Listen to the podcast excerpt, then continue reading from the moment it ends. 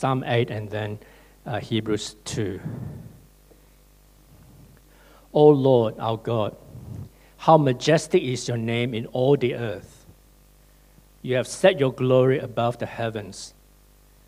Out of the mouths of babes and infants, you have established strength because of your foes, to steal the enemy and the avenger. When I look at your heavens, the work of your fingers, the moon and the stars, which you have set in place, what is man that you are mindful of him, and the Son of Man that you care for him? Yet you have made him a little lower than the heavenly beings and crowned him with the glory and honor. You have given him dominion over the works of your hands. You have put all things under his feet, all sheep and oxen, and also the beasts of the field, the birds of the heavens, and the fish of the sea, whatever passes along the paths of the sea. O Lord, our Lord, how majestic is your name in all the earth.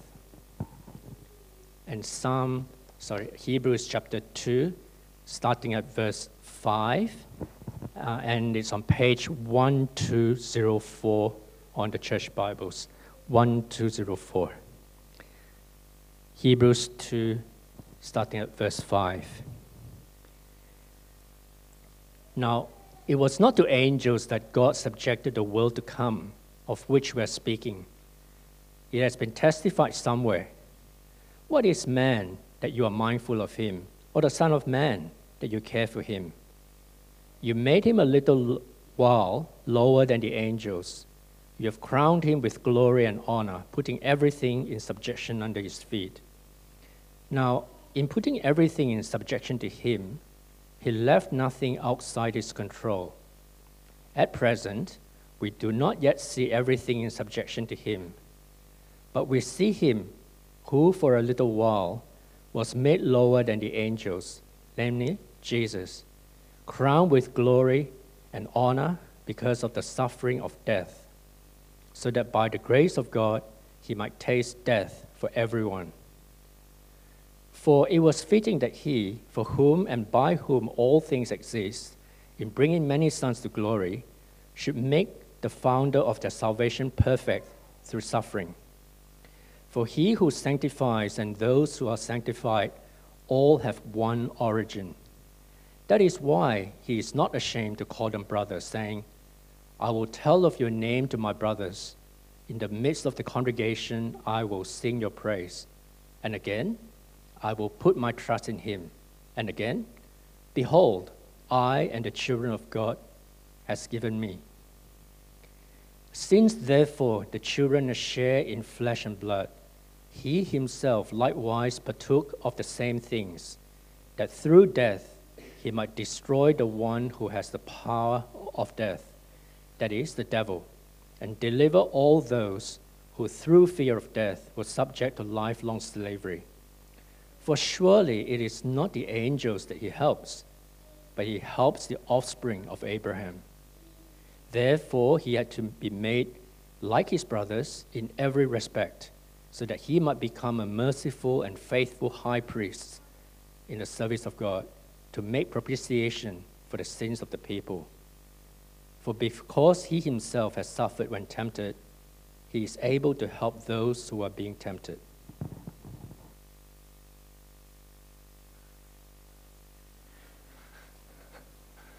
Thanks, Henry. Good morning, all. Morning. Okay, we're a little bit flat here this morning. I don't know if it's the, the new lights. Everyone's thinking, oh, my complexion looks bad with these bright lights. We haven't had uh, bright lights here for a long time, but we are thankful for those people who put them in. But listen to this no noise.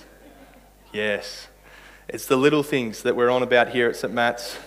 Uh, I do want to say we do love Mother's Day. We uh, are so thankful for the mums, the mother figures and the spiritual mums that are amongst us. And uh, so much to thank God for, and so much for us to uh, pray that we would grow up in a family that care for each other. And gosh, aren't mums needed? Uh, aren't they absolutely bless us? Um, friends, um, we have just heard God speak. How about I pray and then we'll uh, jump into this passage?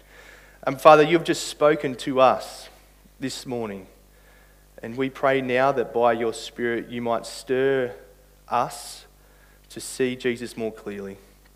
And Father, if it's for the first time, whether they're new to the things of Jesus or those of us who have been Christians following Jesus for many decades, we pray that we might know you better and delight in the Son, our Saviour, more. We pray this in Jesus' name. Amen. Uh, the passage starts by reminding us that this world is not all there is. You see that in uh, verse 5 there. He kind of continues his argument. He says, uh, the, the angels God subjected the world to come. Uh, he reminds us that the Christian hope is one that is not finally based in this life. It actually ends there as well. Have a look at 3 verse 1, just the next verse that we didn't read this morning. He says, uh, you know, therefore, as a result of this amazing truth, holy brothers and sisters, you who share in the heavenly calling. See, uh, Hebrews here kind of has all sorts of way of speaking about this heavenly calling, the world to come. He calls it the Sabbath rest, calls it the heavenly city. And what's he referring to there is he's referring to the community, to God's community in the spiritual dimension, eternal life the world to come. Now, I'm sure if you've ever thought for a moment that is a place where you would want to go and want to be, uh, you know, kind of the place with no more suffering, no more tears. Now, the point of this sermon, which is what we just kind of jumped into of Hebrews, is so that all of us would make it there. The author, the writer, the preacher, he wants us to reach heaven. Uh, that's his goal. But the reality is, for many, it's hard. It takes suffering, enduring. Uh, and more than that, we're in danger of drifting. Last week we saw that, didn't we? So the, the Hebrews people, they were once these enthusiastic, sacrificial followers of Jesus. They had endured persecution, but now they're in danger of drifting away. Deep danger, real danger. And it's easy for us too, isn't it, to be in danger we can lose sight of our home in heaven, uh, life, the world just gets and fills our horizon, doesn't The day to day things that we do. And we can be tempted just to drift, to lose, to forget. Uh, it's it's kind of like, um, I don't know if you love, I love surfing, and I'll often sit in the ocean and just look out to the ocean and just delight in it. But then I'll turn around and go, gosh, I've just moved 100 meters and I'm nowhere near where I want to be. Uh, but it's this drift. It's kind of like that with life. Uh, you don't decide to drift, it takes you. It's a drift, a gradual moving off. And, and the author, the preacher, he wants us to say, he wants us to pay close attention. Uh, he wants us to, to come to Jesus and stick with him. And the way he does that for us this morning is he draws attention to the fact that this eternal God man, the one who created all things, became human. He became one of us. He put on flesh and blood. We see it in the whole passage. Verse 9, you know, we see him who for a little while was made lower than angels, that's namely Jesus. Verse 14, since therefore children share in flesh and blood, he himself likewise partook of the same thing. Verse 17, he had to be made like his brothers in every respect. Jesus, the eternal Son, became a man. Uh, the word people call it is incarnation.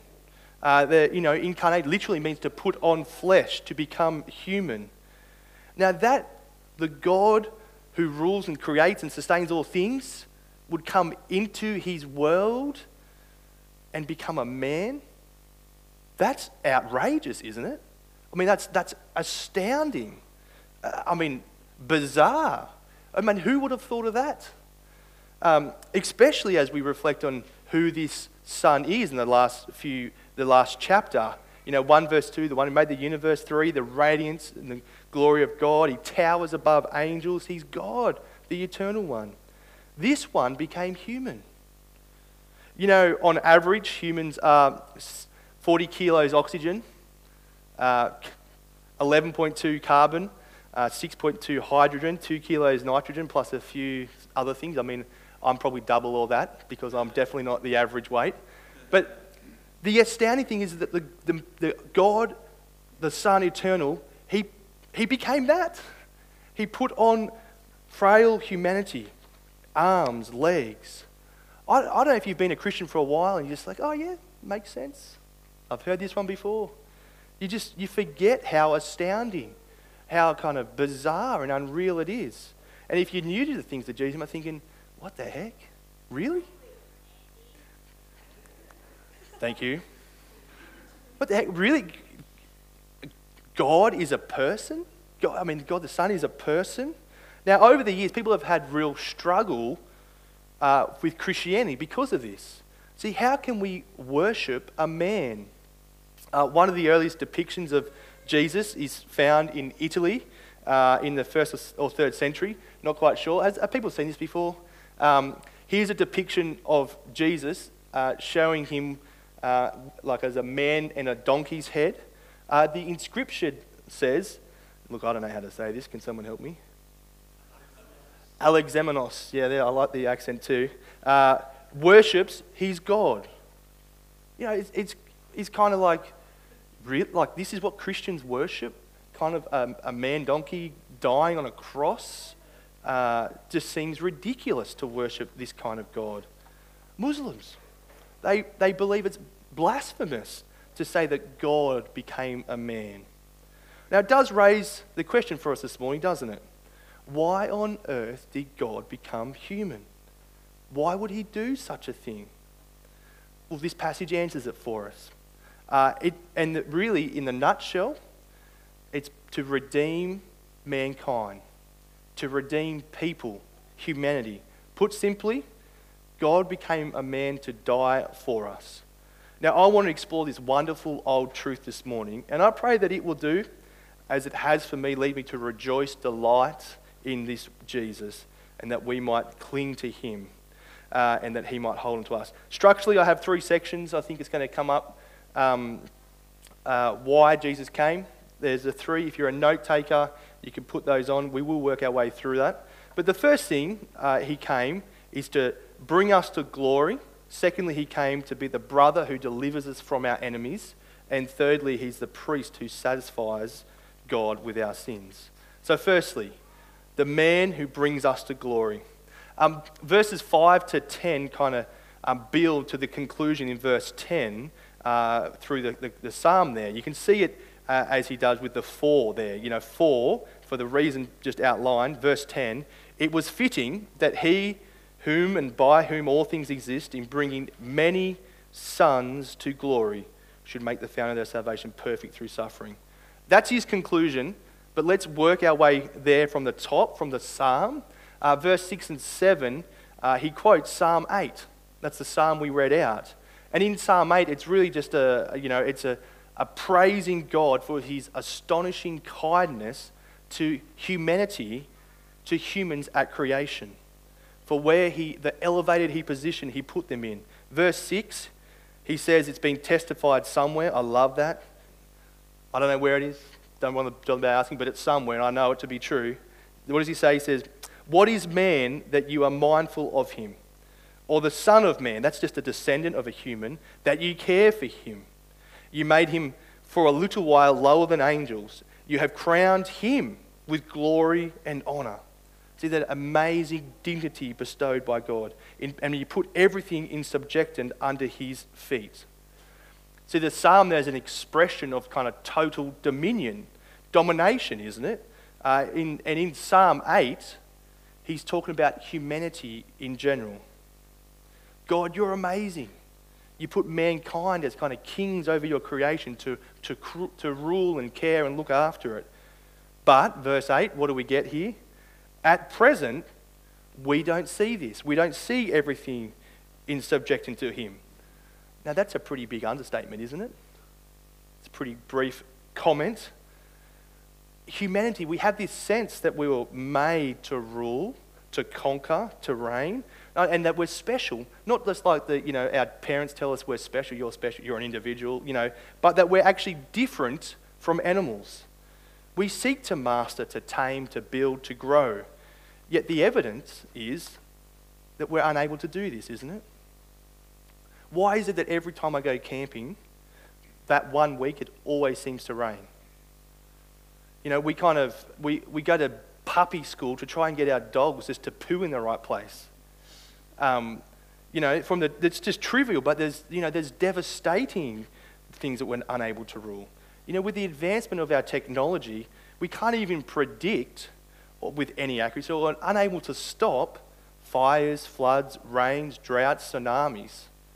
See, at present, no matter how hard we try, we don't see this reality. We don't see everything subjected to humanity cancer, greed, AIDS, violence, inequality, not to mention death. Death gets us all. It always has the last laugh. See, just as an aside, you know, when, when you're thinking about your world and your experience, the Bible, the truths that we have here, can just have such explanatory power, don't they? What you experience, what you desire, yet your re- the reality you live in, the Bible captures it. it. It makes sense of the world we live in. But the key for us to understand here is the phrase under his feet in verse 8. See, the author has purposely picked Psalm 8 because it directly relates to Psalm 110 from chapter 1, verse 13. See, in Psalm 110, it's the king who has his enemies under his feet. They're like a footstool in verse 13 there for the feet of the king.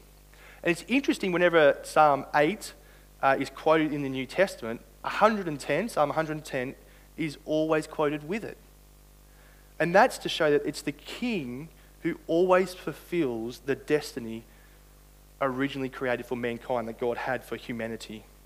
So, verse 9, he kind of lands this with us. He says that what was meant for humanity in general, now we see it fulfilled in Jesus, in this unique Son, the one man. Verse 9, but we see him who for a little while was made lower than the angels, namely Jesus, crowned with glory and honor because of the suffering of death, so that by the grace of God he might taste death for everyone.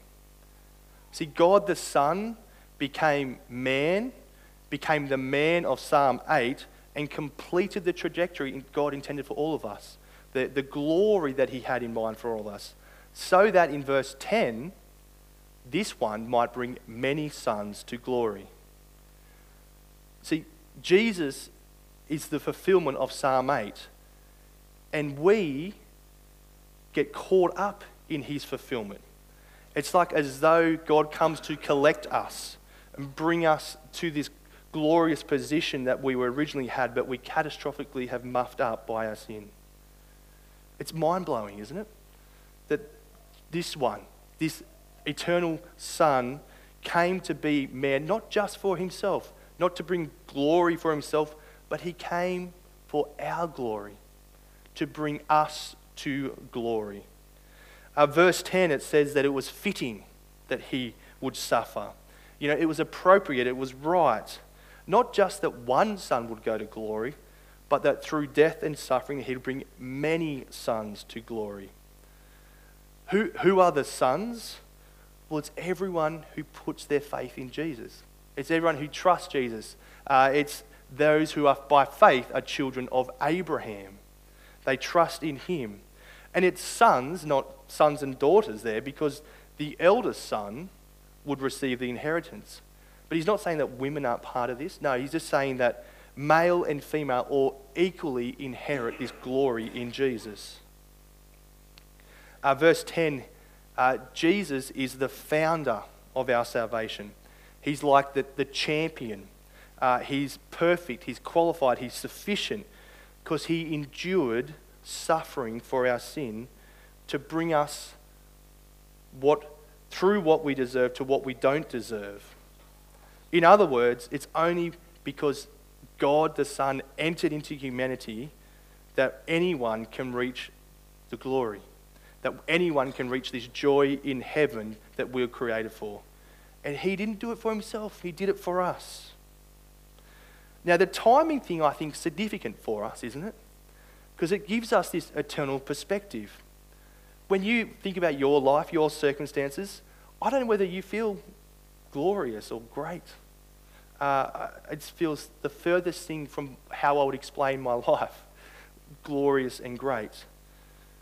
But this awaits us. It awaits us in fullness in the time to come. And he wants us, the author wants us to set our eyes on that reality, to live with that, to know that this life isn't it. See, Jesus is ruling and reigning. Psalm 8, that has happened. Yet, Psalm 110, we await for its completion. We are waiting for that com- full completion of it, this, and that's when he returns. And the reality is that while we wait, we suffer. He doesn't take away our hardships. And, you know, some of us suffer more than others. I can see that. I can't explain why. But we know that God has done something about it. And this perspective that He has helps us to know how to deal with it now. See, glory awaits us, all of us, in the world to come. Your best life is yet to come. And it helps us to live right now, live well now. I love the words for a little while. For a little while, kind of capture this time frame. Think about it. The, the Son Eternal for a little while became man. In, in relation to all eternity, he, for 30, 30 odd years he spent.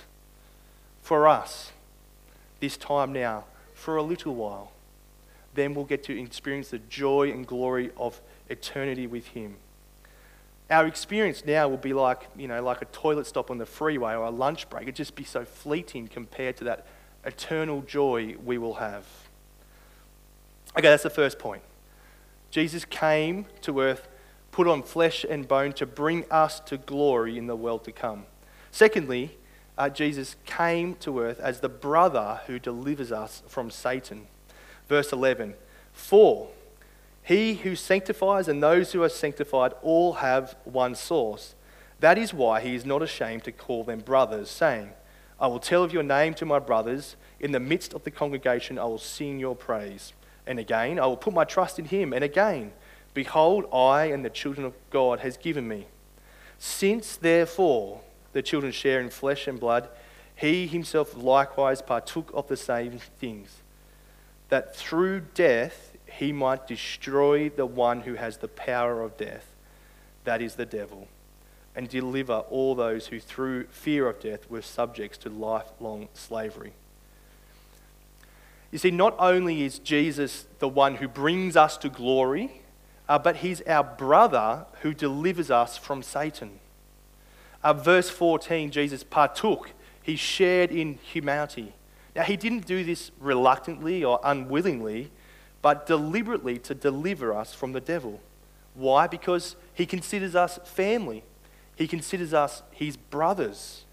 Uh, verse, 11, verse 11, he's not ashamed to call us his brothers. Uh, for Jesus, blood is thicker than water. And that's the point of the three Old Testament passages here. Uh, verse 12 is Psalm 22.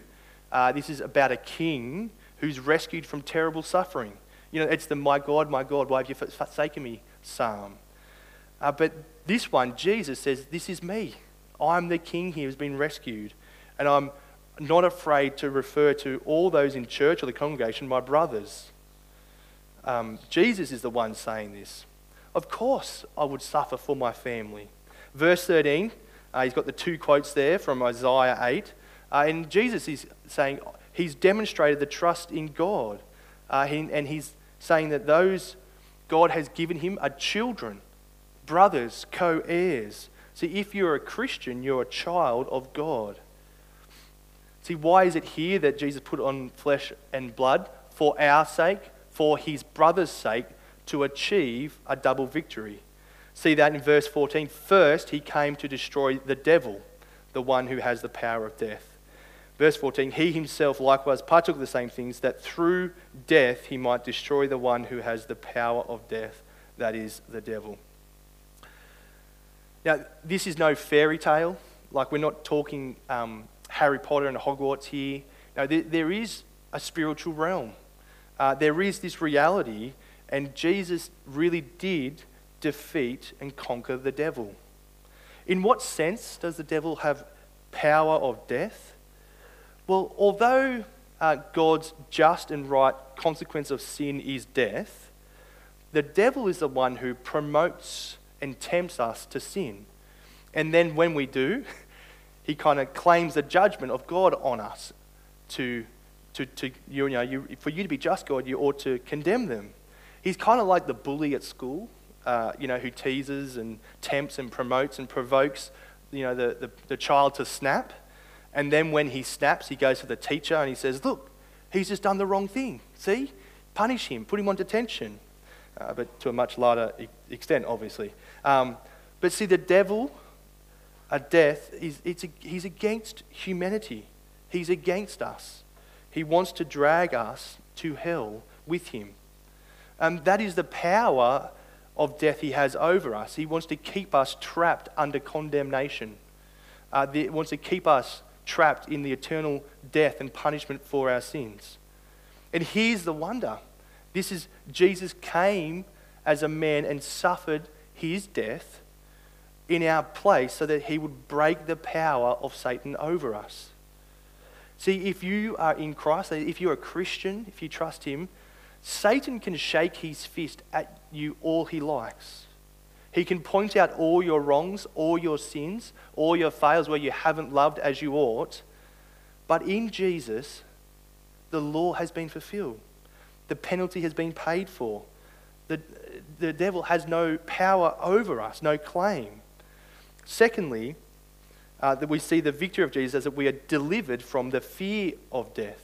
Verse 15, and those who through the fear of death were subject to a lifelong slavery.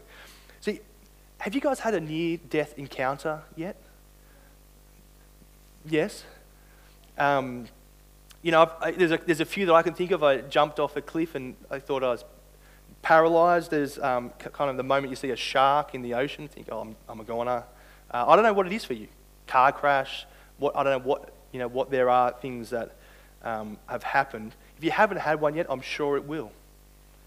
But many of us in those moments are so aware, aren't we, of our real guilt and shame before God, and we live in terror of that moment. We, we fear that moment. And as much as we try to hide, ignore, push down that niggling reality inside of us, we all know it to be true. But here's the reality those who trust in Jesus, He took their punishment. There's nothing left to fear in death. Death is now the doorway to paradise. It's the way to be in the presence of God. I remember my uh, brother in law talking to me about this when we had a death in the family. And he said, you know, while it's sad, all this stuff, he said, but this, this person is where we want to be. This person is with Jesus in glory. Uh, the pain is for us while we wait for our turn to get there, but we will see them again soon. See, no longer the fear of God's eternal judgment on us, but He's our brother who takes away that fear and brings us home to glory. See, I think the picture here is kind of like Jesus as our, our big brother who loves us and he wants to sort out that big bully uh, who's making our life miserable for many years. I don't know if you've been bullied. I don't know if you're bullied growing up. Maybe you have. But the point is, all of us have a spiritual bully. He's called the devil, Satan. And he's made our lives miserable, so frightened by death, by so conscious of how guilty we are. But Jesus is our big brother who's kind of came into the playground and sorted him out once and for all. The devil can never hurt or bully us again if you're a Christian. We don't have anything to be frightened of. Nothing can stick to us because Jesus has taken it for us. We're like Teflon. Good Teflon, not old Teflon. Those charges and the accusations they'll throw us, Jesus loves us to bits. See, Jesus became man not only to bring us to glory with him, but to conquer the bully who is the devil. Thirdly, and finally, Jesus became man to make right for our sins. See, Jesus is the priest who atones our sins before God. Verse 17 Therefore, He had to be made like his brothers in every respect. Why? So that he might become a merciful and faithful high priest in the service of God to make propitiation for the sins of the people. See, Jesus came into the world not only as our brother, but as our high priest. And he had to become man to qualify as a great high priest, to represent us before God. I mean, what, what's the priest language? We're going to dig into this over the next few chapters. But if you flick over to chapter 5, verse 1, chapter 5, verse 1, it says that every high priest is chosen from among men and is appointed to act on behalf of men in relation to God, to offer gifts and sacrifices for sins. See, the high priest, it's uh, one of the people like us who were to represent us to God, to, to offer sacrifices to God. Um, now, he represents us. Uh, it's like an ambassador. Now, I did some Googling. That our, I know we've got lots of in, Indonesians here. Does anyone know who our ba- ambassador to Indo is? No, Penny Williams. I think, I do I have a photo? No, don't have a photo. Penny Williams. For her to be our ambassador, she has to be an Australian, right? She has to be one of us. Now, she is born in Tassie, but I think that is part of us. Uh, just makes a cut. But you have to, if you want to be an ambassador of Australia, you have to be an Aussie. Uh, they represent us. And likewise, Jesus is one of us. He became human. He represents us before God on our behalf. Yet, unlike us, he is without sin. He had to become a real human to qualify himself as a high priest, and he represents us perfectly before God because he's, un, uh, because he's without sin. Verse 17, the second thing he does is to make propitiation for our sins. Now, that word is a kind of a technical word, propitiation, and really it's just to pay the penalty for our sins, uh, to pay the price, to deal with God's right, just anger against us, the, his wrath against sin. Now, this is not a popular view uh, in the world and even, even amongst Christians, it, but it is a biblical truth. Uh, it, it is a God who is rightly angry at sin. Uh, and can I just say, if he wasn't, I don't know whether he could be good and he could be just. I don't know whether he'd be worthy to be worshipped if he didn't care about sin. But Hebrews in the Bible is clear that while God is angry at sin, we all should die for that ourselves. We all should experience his condemnation, the judgment of our sin that we have done. But here is the, here's the goodness of Jesus.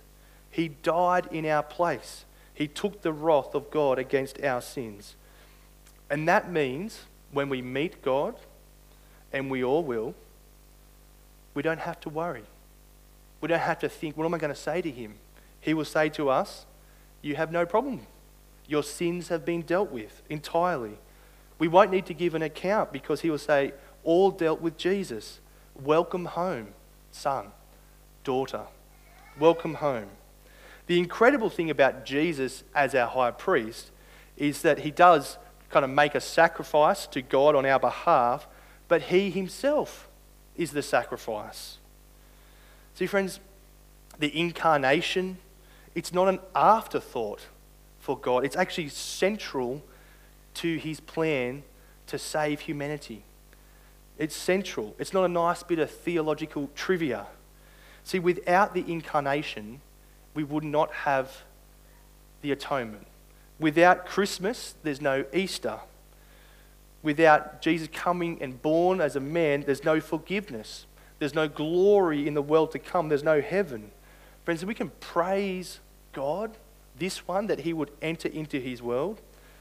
And friends, lastly, more than that, because he was a human, he's able to help us as we head our way home. Verse 18 Because he has himself suffered when tempted, he is able to help those who are being tempted. See, he's the high priest who represents us to God with, and satisfies him with sacrifices himself, but also he represents God to us. And he helps us be the people of God he wants us to be. It goes both way, the, the high priest role. And Jesus, as a man, he knows what it's like to be tempted. He knows what it's like to drift. And maybe you're here and you think, there's no way God understands what I'm going through. Can I say, He does. See, the thing about temptation is it gets harder the more you resist, not easier. Jesus resisted his whole life.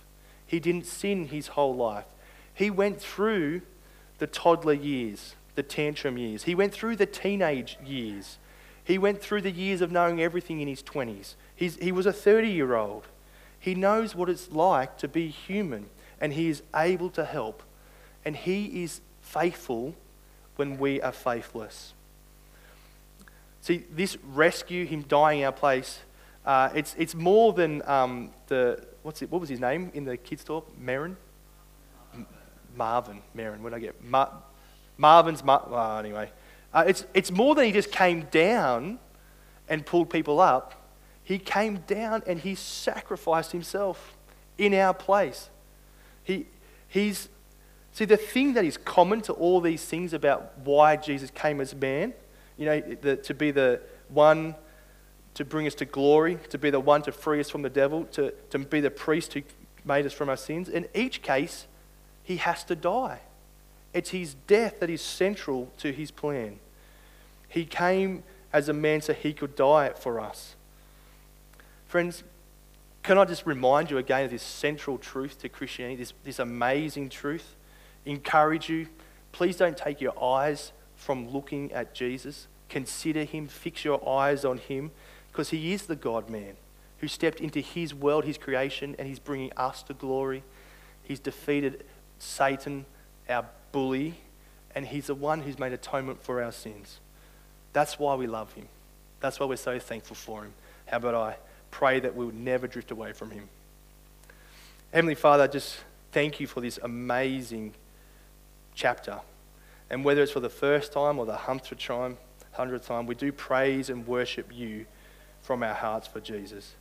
That you, that, that God the Son became man, the eternal one, he put on flesh for us to bring us home to glory, to free us from the bully, and to deal with our sins on the cross. And we pray that here at St. Matt's we would never tire of these same old truths. We pray that you would so work in us that this, the Spirit would just convict these and lay these on our hearts, that we would fix our eyes and thoughts on Jesus, and that by your Spirit we would never drift or give up. We pray this in Jesus' name. Amen.